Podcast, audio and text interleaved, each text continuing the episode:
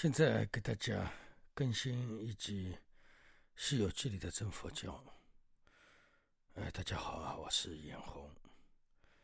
故事啊，呃，是这样啊。现在呢，讲到了悟空在明殿啊，呃，被冥王诛弃之后，大闹冥王殿，那么把那个猴子们的名字啊，全部给勾掉。然后呢，他就准备回来，在回来的路上呢，就突然之间那个脚绊了一脚，然后呢，他就从梦中醒来了。那么整个故事的意思就是，悟空啊大闹明殿，呃，这个过程呢，就是他在梦中进行的，在梦中完成的。那么醒来之后呢，悟空就非常的欢喜啊，他告诉他的弟子啊，告诉他的呃猴子猴孙。啊，他说：“你们以后都跟我一样啊，长生不老了。你们以后呢，也不会再死了，因为我在冥冥王那里把你们的名字都已经勾掉了。那么这个呢，我昨天已经给大家讲过啊。那么这样之后呢，呃，整个花果山的猴子猴孙呢，通通知了花果山上其他的动物啊，花果山上有各种各样的动物都有。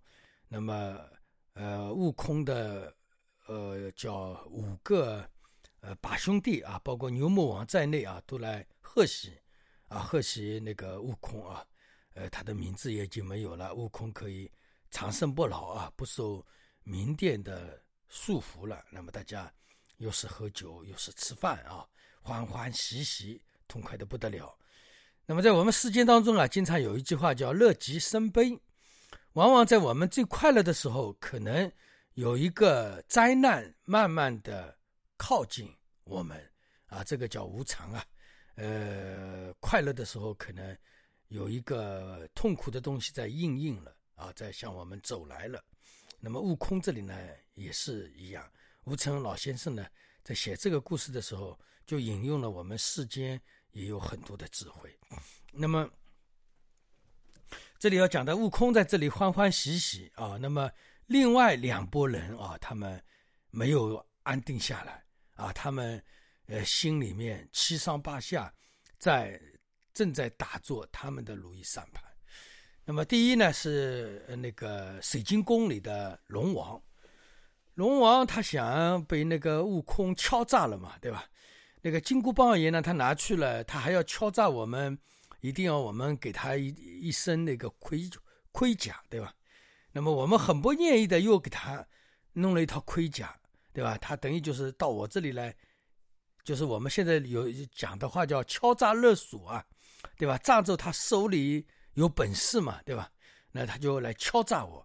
那么四海龙王商量一下之后呢，决定到天庭玉皇那里去参，呃，那个孙悟空，呃，就是一仗，决心呢把孙悟空把他打入天牢啊。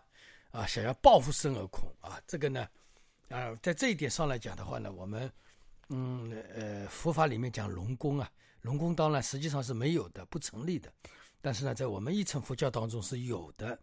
那么龙宫里面这样看起来也是不清净的啊，他们连金子都上不到，对吧？那悟空来的时候，你就干脆就没有就没有，有就有，对吧？但是那个时候呢，怕悟空啊，说你要什么我给你什么。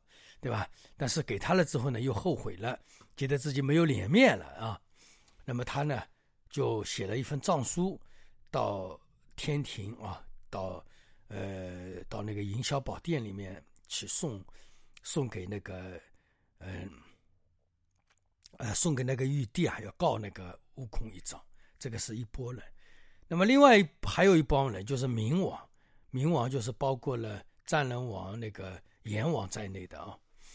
那么他们一想也不对，你这个猴子胆子那么大，对吧？敢闹到我们明殿来，对吧？这本生死簿是我们掌控的，对吧？后来你把它给划了，对吧？我们还得恭恭敬敬的听你的一样啊，对吧？你是大闹明殿，那这个问题这个账，呃，我们也得给你算，对吧？不然我这个差也不好交呀，对吧？那等于就是人的生死这个问题都烂掉了，本来都是。生死有言的嘛，对吧？都是有定数啊。现在那里生了空那么一来之后，这个定数就没有了，对吧？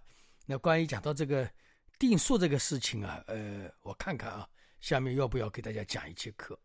那么这个冥王呢，也起了一个奏折啊，也到了天庭，交给那个玉帝去了。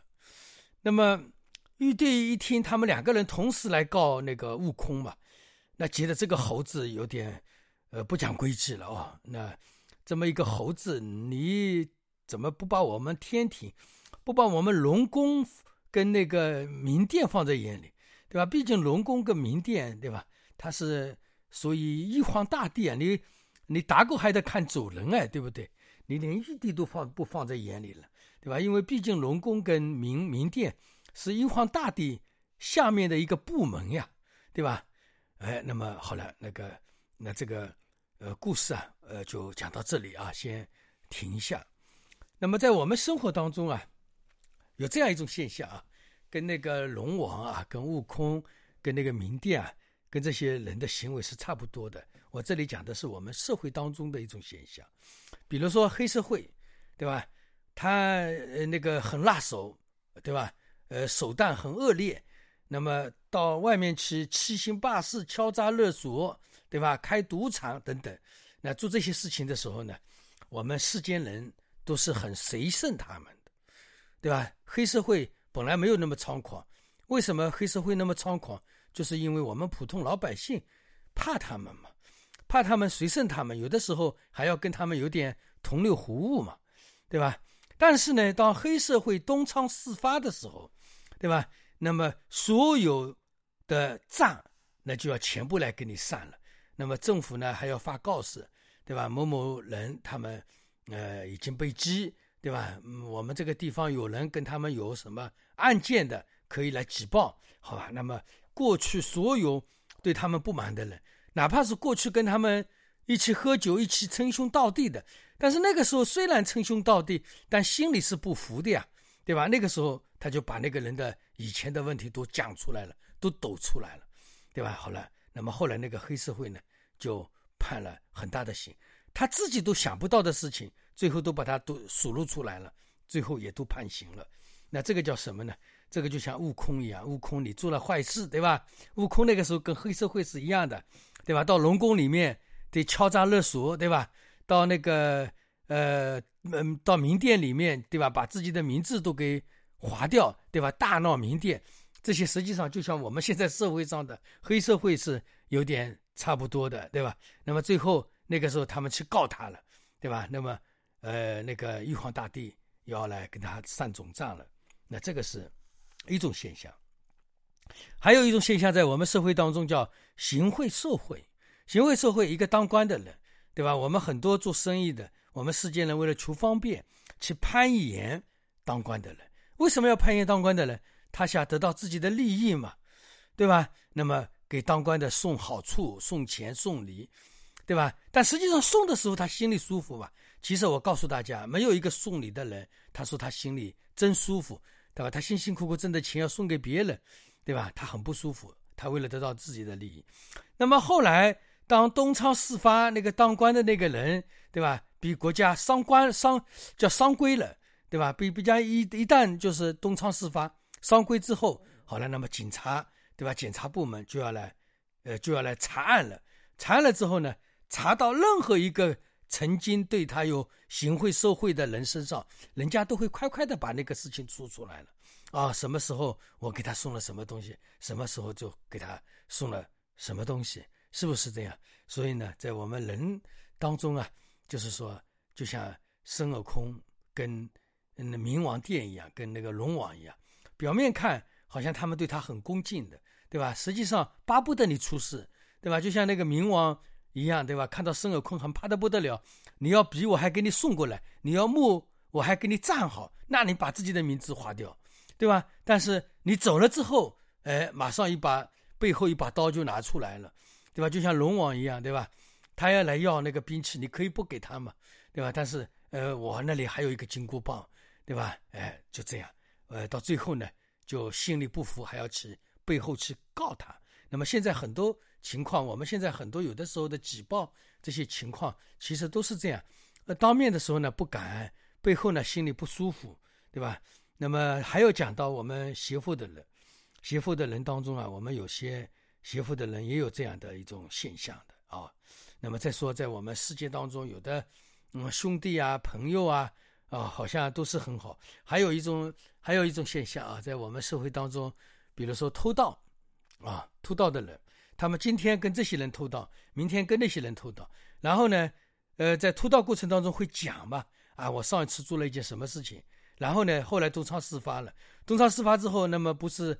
呃，检举有功嘛？哎，有的人就脑子里千方百计的想，想什么，把他的那个案子把他举报出来，减轻自己的罪业。所以呢，我们这个社会啊，这个人的心啊，都是非常阴险的。